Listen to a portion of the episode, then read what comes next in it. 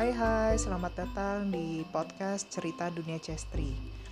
Di podcast Cerita Dunia Chestri ini saya akan lebih banyak membahas tentang pengalaman pribadi uh, yang berkaitan di bidang-bidang yang saya minati.